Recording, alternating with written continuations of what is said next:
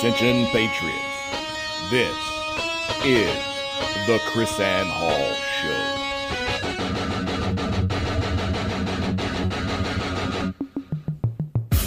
Who's going to stand up? Where are the lovers of liberty? I think that's absurd. It's ridiculous. It's unconstitutional. It's out of control. You think this is over? This isn't over. There's a liberty wave coming. I pledge allegiance to the flag of the United States of America, to the republic for which it stands, one nation, under God, indivisible, with liberty and justice for all. Rise and shine, liberty loving patriots. Welcome to the KrisAnne Hall Daily Journal. KrisAnne Hall here, K R I S A N N E H A L L dot com, where we are liberty over security, principle over party, and truth over your favorite personality. Welcome to the show, my husband and co host, JC Hall, where we are bringing you daily the Daily Journal, Monday through Thursday and then on the weekend as well. So if you're not hearing us on the weekend, make sure you check back in. If you're new to the Daily Journal, then uh, go to krisannehall.com, get caught up. You know, JC, we're also on iTunes, we're on Google Music Play, we're on Ah Jesus Pod. We have lots and lots of places that you can catch the KrisAnne Hall Show. SoundCloud is also, uh, and we are also on YouTube.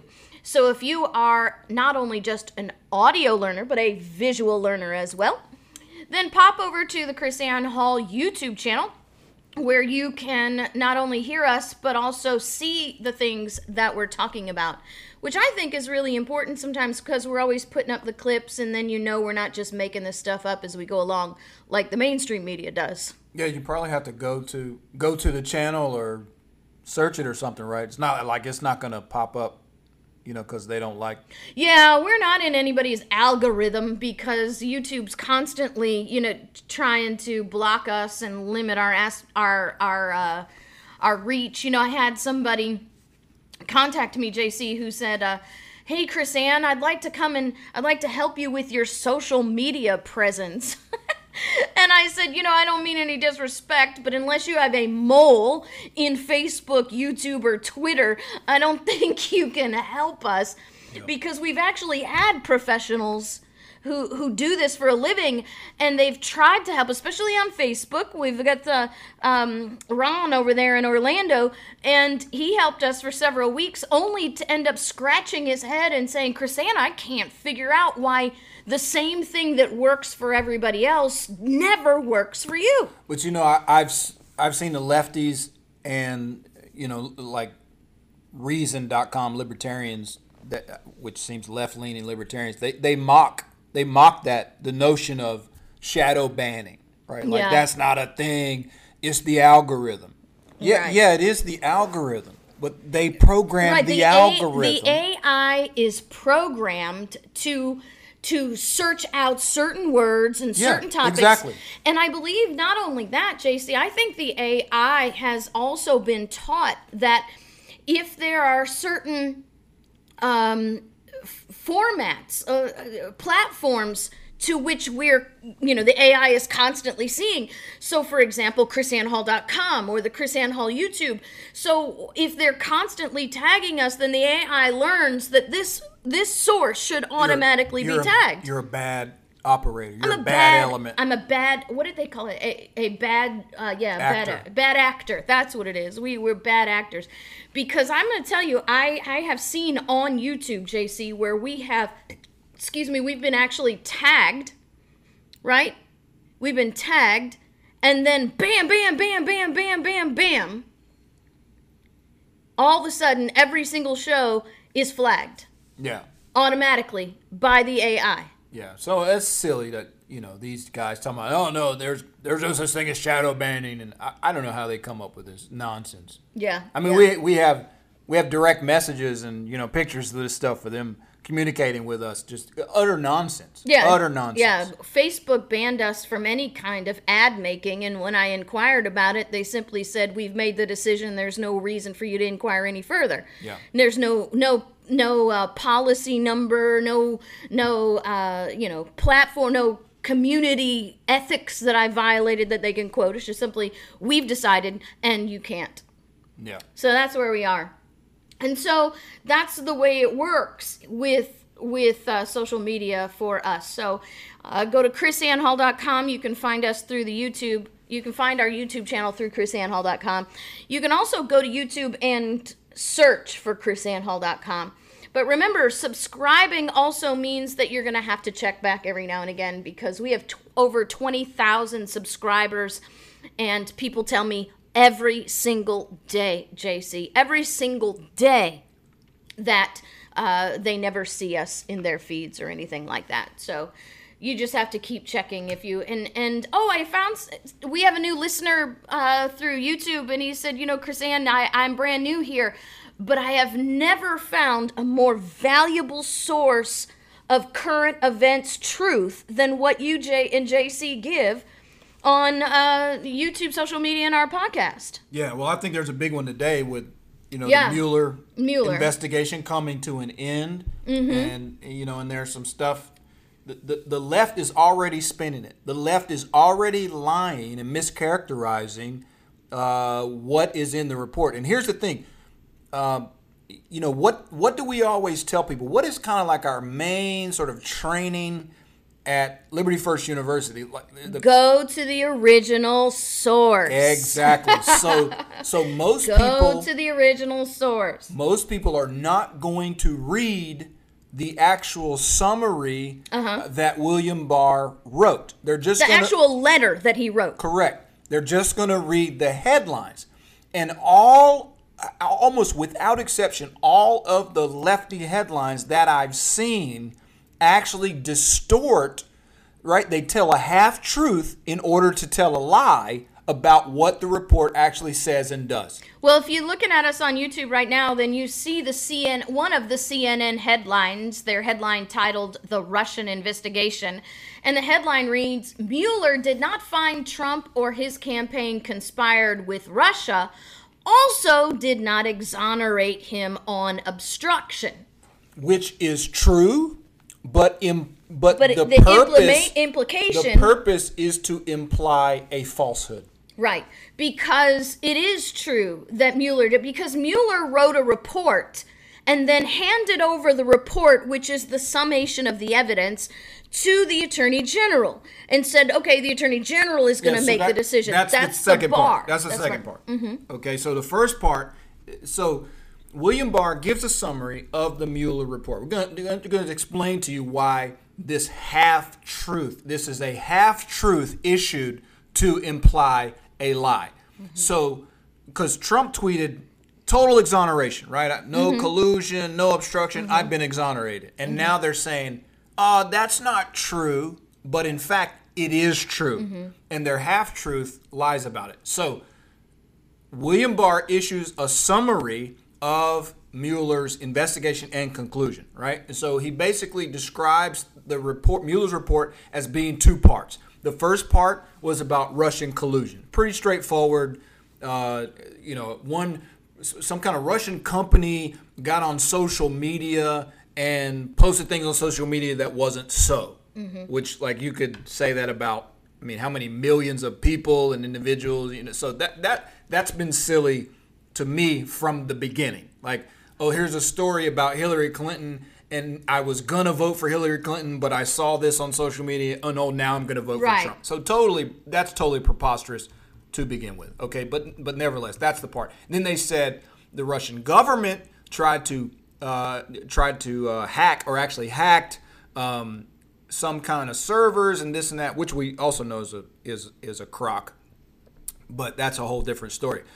Uh, so they hacked something. They got some D, uh, uh, Hillary Clinton emails, and then they re- released it through WikiLeaks in order to embarrass and, and sway the election. And they said Trump didn't conclu- Trump or anybody connected to him didn't didn't collude to do that. So the first part, no collusion. End of story. Right. The second part was about obstruction. Right. And this is what basically it said. It said Mueller, as as they tell in the headlines, this piece of it, then they stop and don't tell the rest. They say Mueller did not make a decision one way or another about obstruction. What he did was pass on the evidence on both sides of the argument to the Attorney General's office and said it is up to the Attorney General to look at the evidence and based on that make the decision whether or not obstruction took place.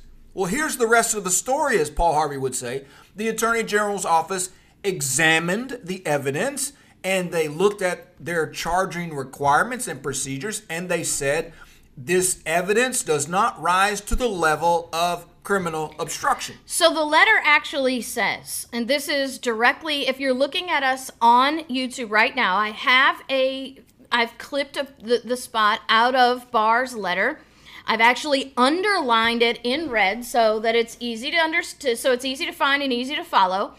It says, applying the principles of federal prosecution that guide our charging decisions, Deputy Attorney General Rod Rosenstein and I have concluded that evidence developed during the special counsel's investigation is not sufficient to establish that the president committed an obstruction of justice. And I and I like how they they added in this last little caveat here, JC. Our determination was made without regard to and is not based on the constitutional considerations that surround the indictment and criminal prosecution of a sitting president. Right. So Which- what they're actually some saying, people are saying you can't charge a sitting president. Right. You know, while you know while he's in office, you can't charge him. They say that had nothing to do with Right. this. So what they're saying is is that look, we didn't even have to get to answering that question because before we got to that question, we decided there was insufficient evidence to prove a crime. Right. So so in, so these headlines are Uh, are saying Mueller didn't exonerate him on obstruction, and may, and they're implying that well obstruction is still out there. He may be guilty of obstruction. Mueller didn't say he wasn't. That that is not. That's a that's a distortion.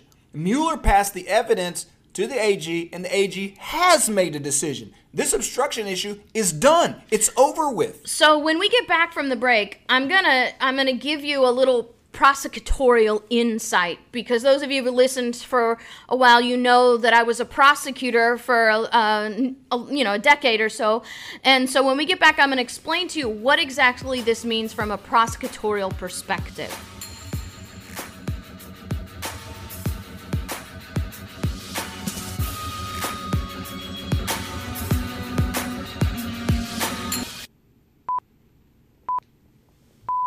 Liberty's lobbyist KrisAnne Hall has now taken control.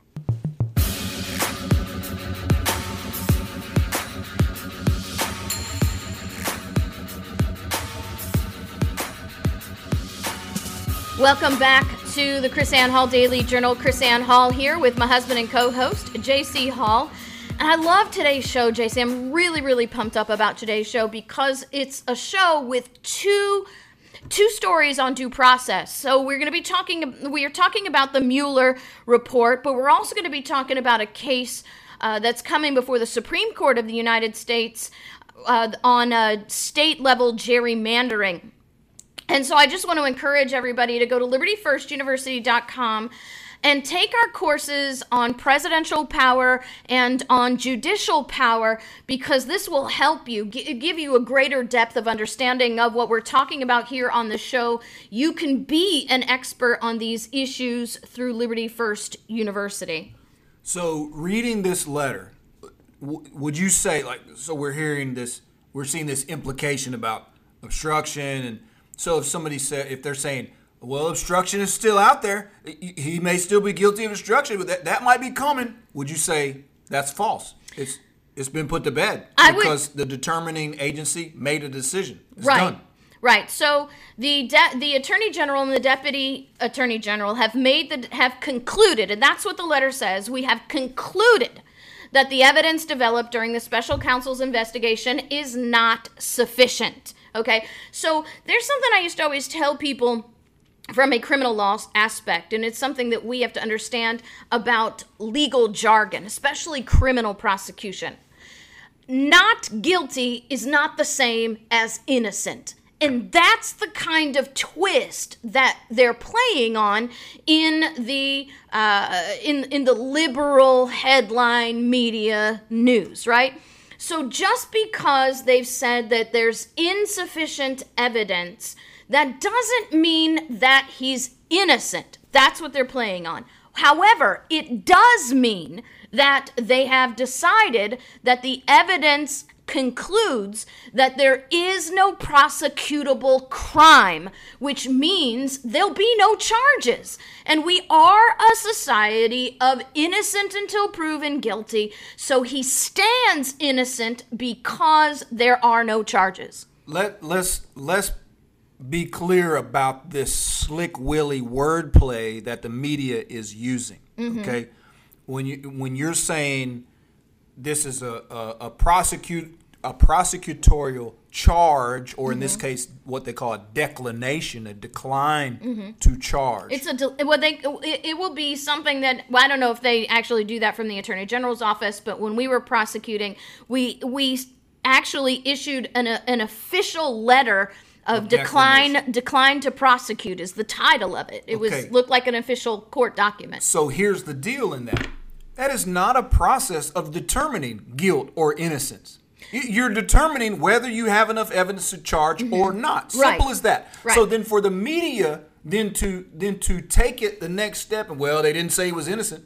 Th- That's not how our system works. No, because the prosecutor does not determine guilt or innocent. Due Right. process determines guilt or innocent. And that's why I said the way I said, okay? So the prosecutor determines, looking at all of the facts. Now, when you're a good prosecutor, you take all the evidence, then you find all the holes in your case as if you were going to prosecute the case. If you can't fill those holes, then you come to the conclusion that the crime cannot be proven beyond a reasonable doubt, at which point you then issue a decline to prosecute. Now, the, the prosecutor does not determine guilt or innocence. What the prosecutor determines is does the evidence prove beyond a reasonable doubt that a crime has been committed? The due process part is the part that decides whether there is guilt or innocence. This is the preliminary aspect, which is even greater because look, look how this works. A prosecutor sometimes a, a zealous prosecutor will move forward with a case with very very slim chance of winning just because they want to make a statement. In this particular case this is what's happening. They're saying look we don't even have enough to move forward to a preliminary hearing so we are going to have to simply decline to prosecute. But but you hear this this sort of uh, I don't even know what to call it. This sort of Stalin-esque. I hate to overuse that term, but the, the mentality they're saying when they're saying, "Well, he didn't say he was innocent." I mean, completely Yeah, that's the whole. Well, that's the whole twist of it because the prosecutor would never even make that kind of determination. Exact- I mean, it's total. But you have. But they know that, right? Because they're not ignorant of how this works. Yeah, they but you- have lawyers. They but- know how that works. But you have a populace that is ignorant. That's going to just receive this stuff. So people know. People need to know how to combat that. What do you mean innocent? He's not innocent. They don't have to say whether he's innocent or guilty. That's what's going on here. Then we have evidence to charge him with a crime. As arrogant men tear up our constitution, and from every direction we cry. Can't learn the easy way, you'll learn the hard way. KrisAnne Hall, she's Liberty's lobbyist.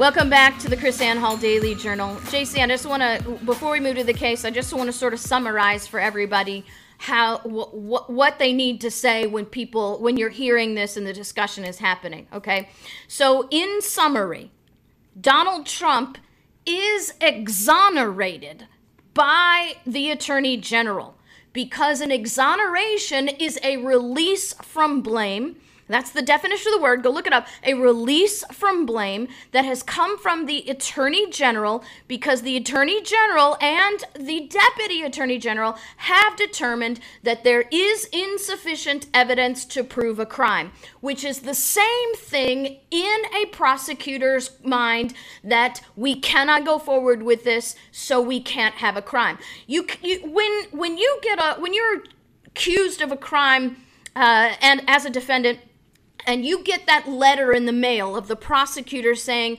We decline to prosecute, you're done.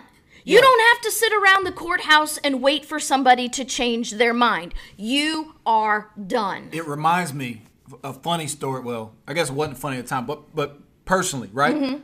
Way back, uh, you know, when we moved to where we are in North Florida, Mm-hmm. crazy coincidence that the person who rented the house that we rent that we were now renting, the one Mm-hmm. that rented before us, actually had almost my same name. Just the just the middle initials were different. Mm-hmm. Right. Okay. I got a phone call from the police investigator one day that wanted me to come and talk talk to him. Well, long story short, the guy that lived there before us, he had uh, robbed and threw a stinking concrete parking pillar through the plate glass window of the local furniture store, right? Right. The guy was a total felon, criminal, whatever. And they called me in, right, thinking, oh, we got our man because it's almost the same name. Turns out, you know, no, it wasn't me. Mm-hmm. Okay. So I walk out of there. I'm not charged with anything. Right. Right? I didn't do anything. So then for somebody to come back and say, well, they didn't exonerate him from the crime. They, they didn't say he didn't commit the crime. Mm-hmm. Right, I right. mean, come on. So that this gets under my skin. This subtle distortion that the media is using. This is media malpractice. They're not telling the full story and they're trying to imply something that's not so. Well, they didn't say he was innocent. It's not their job. You you don't I don't have to say right that investigator or some other authority didn't have to you know write some declaration uh, Mr. Hall is innocent. He, he he didn't he didn't do this. You don't have enough evidence to charge. I Right. didn't do anything. What Right. do you you don't have to say I'm not even to that process of guilt or right, innocence. right. I was never well, and the prosecutor charged. never makes the determination to begin Yeah. with of guilt or innocence. So, So- that's what we're saying. Look, it, it- this, like you said, this is this is journalistic malpractice. It is deception. Exactly. Well, I don't know if it Mm-hmm. sounds nitpicky, but it's like it re- it's really No, it's- grating on my nerves of once again. They have a even this. responsibility, I think, Yeah. because of the of the the deference that people give them because of the term media. Right. Now, the next thing I want to talk about it, we've I mentioned this before. I think JC was you had a day off or something. I mentioned this before. Uh, something that we needed to look out for. The Supreme Court's going to be hearing a couple cases on gerrymandering from the state level. Now, here's the thing. And this is not going to be about gerrymandering, okay? So this is not a show about gerrymandering. This is not a show about about altering the political constituency by redistricting. This is a show about judicial authority. And I and I just want to show you because these gerrymandering cases are quintessential judicial overreach from the federal level. From day one, JC, from day one. So, one of these cases is Rucho v. League of Women Voters in North Carolina. And we did the research of the case background on, on this particular case. And the thing that I want us to recognize here, because the Supreme Court of the United States is about to he- hear this case. This case, which is a suit of a people of North Carolina against their own government. Now, that is very, very significant because I'm going to show you from those who from the perspective of those who ratified the constitution of what that really means so understand that this is a case where the people of a person from or our group from the state of North Carolina is suing the legislators of North Carolina Problem number one, JC, this case was never heard by a state court, period. This went directly to the federal court, bypassing the states altogether. That ought to be. That means that the federal government is giving is given initial jurisdiction, original jurisdiction in this matter, and I want you to understand something that is completely contrary to what our Constitution has designed our federal judiciary to be. And it all, oh, you talk about thing that grates on your skin.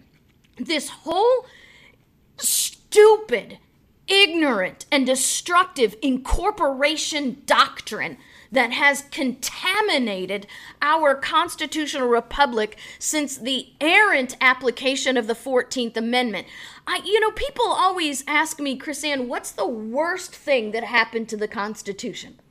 And I and I generally say, you know, the 16th and 17th Amendments.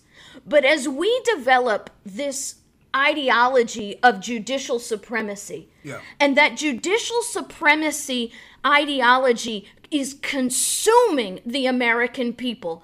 Quickly, this 14th Amendment errant ideology of incorporation doctrine is is clearly becoming uh, uh, the worst. You know, it's like it's a horse race, right? There'd be like the four, 16th and the 17th Amendment neck and neck, and then here comes the 14th Amendment right up behind it and it's it's not because see the 16th and the 17th amendments are bad because of the way they were written. Because of the of, of what they do as they were ratified. The 14th amendment is bad because of the way it is interpreted and implied Right. because the drafters and the ratifiers of the 14th amendment never meant to do what we're doing you doing with it today. As a matter of fact they said contrary to that. Yeah, the way they apply it, mean, absolutely shreds reserve powers. it it it it and it's the exact it opposite i'm just so irritated it's hard for me to speak. It is the exact opposite of the design of our constitutional republic. You know jc we have the course at liberty first university on the power of the judiciary. And i want you to hear uh, some of the quotes from that class that I've pulled together of the power of the judiciary. I think that uh, that power of the judiciary class, JC, at this point in time, is one of the most important classes that we have at Liberty First University. But I have to say that it's probably a least concern of the general public because they don't understand how dangerous the accumulation of federal judicial power actually is. So you, this gerrymandering issue should not be even even in the federal courts, not being heard by the Supreme Court, not a federal issue. It is not a federal issue, period, much less one of original jurisdiction. See, what I'm saying is, Meaning meaning that the very first complaint that Was was, filed, filed. Mm-hmm. right, the suit that was filed, they filed it directly, Directly. in federal court. directly in federal court. This was never seen by by a county court. This was never seen by a state district court. The Supreme Court of North Carolina never even issued an opinion on this case. See, that's what that's why I wanted to do the background research for this because I wanted to see I suspected this was the case because of this incorporation doctrine and the judicial the federal judicial supremacy that is overtaking America, right? And so I wanted to know for fact if you're watching us on YouTube, the Brennan Center for Justice has a timeline of this case. I have it up there on YouTube, and it actually was handled on March 3rd, 2017, for the very first time by a U.S. District Court. And that's that's the problem. So nobody actually allowed the state to decide their own business. Now, this was a huge discussion during the ratification of our Constitution. And I can't say this more emphatically huge. Our delegates were so concerned about an increasing appetite of judicial power that would consume the state courts. I want to show you this. Now, this is directly from our judicial power class at Liberty First University. George Mason and James Iredell are in the same debate committee and they're having this discussion. And george mason says quote the judiciary of the united states is so constructed and extended as to absorb and destroy the judiciaries of the several states thereby rendering as tedious intricate and expensive as justice unattainable by a great part of the community as in england and enabling the rich to oppress and ruin the poor.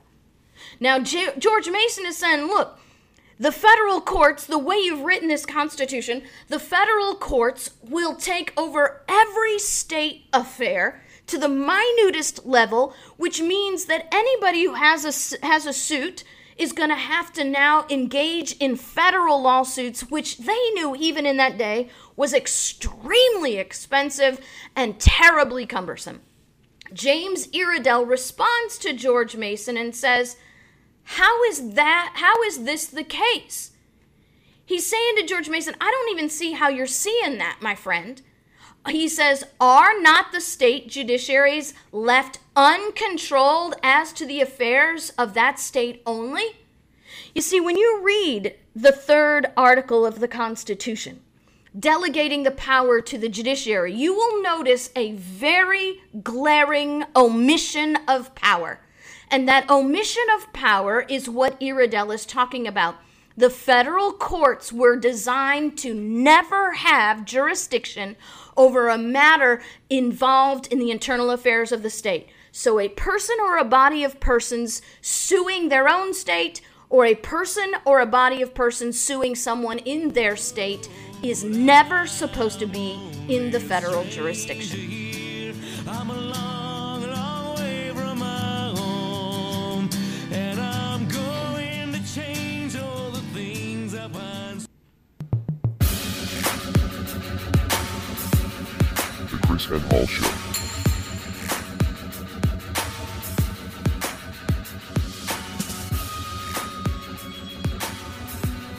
Welcome back to the KrisAnne Hall Daily Journal. JC, this is our last segment, so we need to wrap up this gerrymandering thing quickly.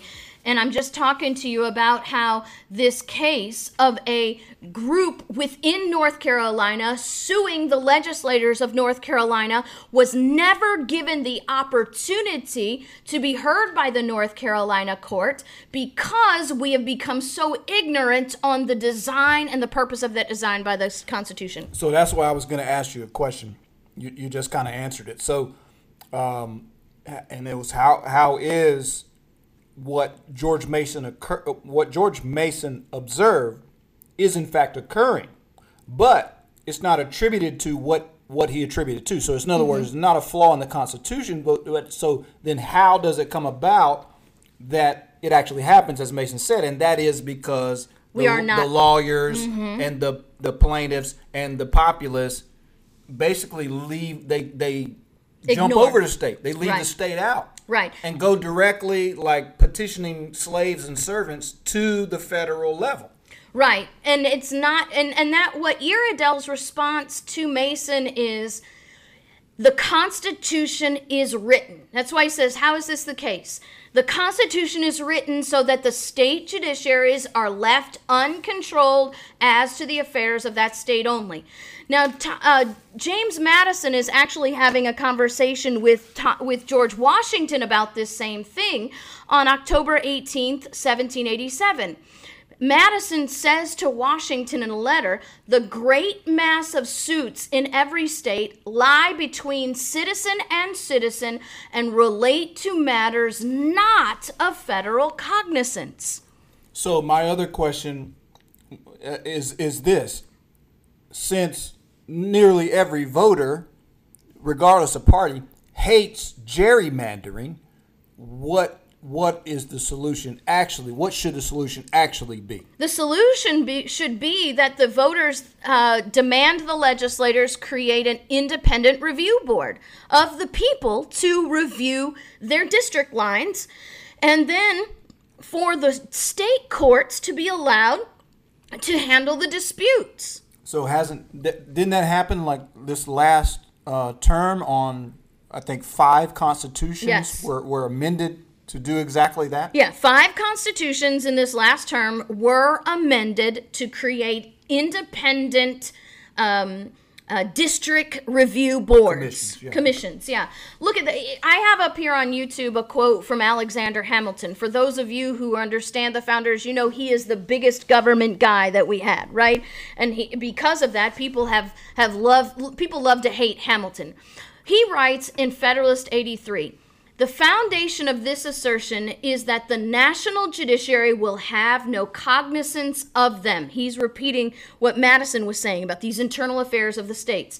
And of course, they will remain determinable as heretofore by state courts only. Now, here's the thing about this 14th Amendment, JC it did not amend the third article of the Constitution. There is no provision within the third article of the Constitution that has been amended to give the federal government original jurisdiction over state matters. It is the errant application of this ignorant ideology of the incorporation doctrine that has now bootstrapped an extra power to the federal judiciary when our founders said specifically, if you want to know specifically why, they kept this power out of the hands of the federal government and were determined that it would be left in the states. You got to go to Liberty First University. You can either join Liberty First University or you can buy the DVD on the judiciary. You can know this. So because then because the Supreme Court and the federal courts had been erroneously imbued with this mm-hmm. power, the pe- then the people look to I mean this is where we are now. They look to the Supreme Court as as just like kings and queens of the universe. So what happens, JC, now if the Supreme Court sides with the, the legislators in this gerrymandering, now the people are completely voiceless Yeah. and they have to bow to the oligarchy. So it, we- Again, the we- solution. we the people Mhm. running to them in these issues that should not be federal are actually destroying our own state sovereignty. Absolutely. And in the end, destroying our own individual liberty. You self governance is the key here. And if you're gonna self govern, then you have to just go ahead and do it. Create your independent committees to monitor your own districts and leave the federal government out of it. God bless you guys. We will see you next time.